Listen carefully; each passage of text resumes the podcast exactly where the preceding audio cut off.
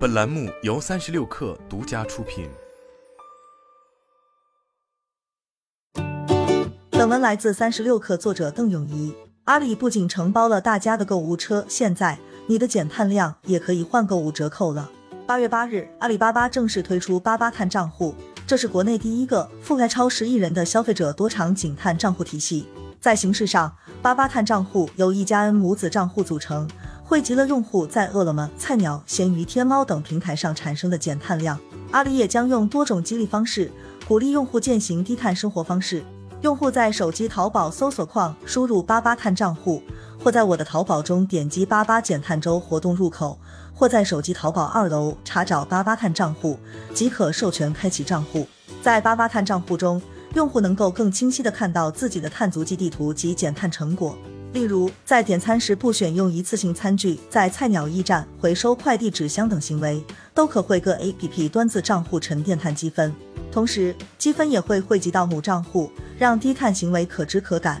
我国自二零二零年九月提出双碳战略，直到二零三零年实现碳达峰，二零六零年碳中和。而在国际上，碳排放的数据统计一般分为范围一二三，大致对应自家资产的碳排放、购买能源导致的间接排放。以及带动业务上下游的排放，但阿里额外提出范围三加的概念，在自身运营外，阿里的生态减碳潜力更大。在去年底发布的《二零二一阿里巴巴碳中和行动报告》里，阿里就提出要带动生态里的商家和消费者减碳十五亿吨。今年初，阿里云就推出了减碳工具能耗宝，能耗宝主要面向企业端的减碳需求。在将企业用能情况数据化的同时，以算法优化用能，实现平均节能率百分之十。截至目前，已有一千七百家企业客户。八八碳账户就是阿里巴巴推进范围三家个人减碳的一个重要载体。在发布会上，阿里巴巴集团 ESG 和双碳业务部总经理杨林业表示，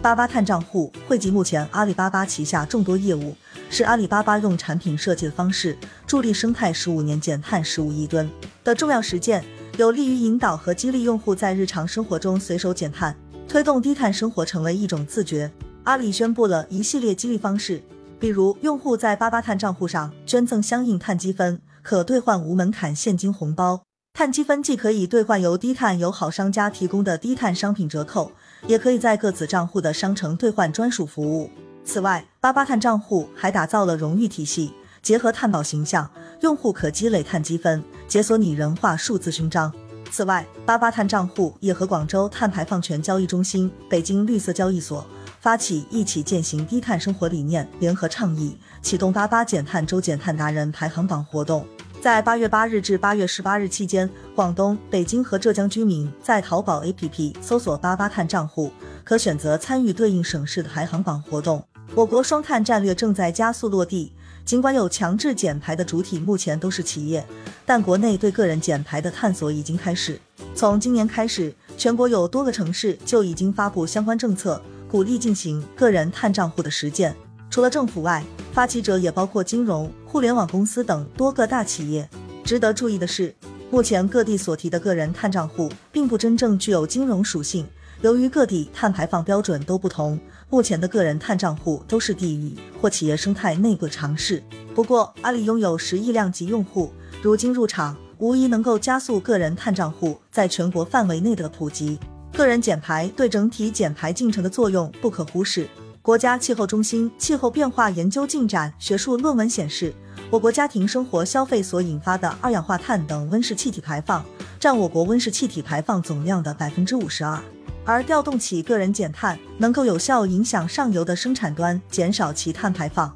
但个人碳排放涉及生活的方方面面，来源繁杂，如何真正开展减碳行为，并有效记录生活中的减碳量，一直是个难题。八八碳账户在推出之前，经历了一年的开发时间，在测算减排量上，阿里巴巴联合了多家专业机构。如中环联合认证中心、北京绿色交易所、中国标准化研究院、天津排放权交易所等，对范围三家的减排项目做测算。二零二二年二月，阿里巴巴碳中和专家委员会正式成立，评审确定了菜鸟、饿了么、天猫、闲鱼等多个场景的范围三家减碳项目方法学。本次发布会上，阿里巴巴也正式发布了范围三家减排超越价值链的企业气候行动方法学，由碳信托提供技术支持，与中环联合认证中心联合发布。报告对阿里巴巴二零二一年提出的范围三加给出了明晰的概念、原则与方法，进一步确保减排量贡献的统一性、准确性和合理性。阿里巴巴也提到，该方法学基于底层技术系统 OpenC 加上运行，该技术系统未来也将向社会开放，以帮助更多生态伙伴科学计量和推进帮助减碳。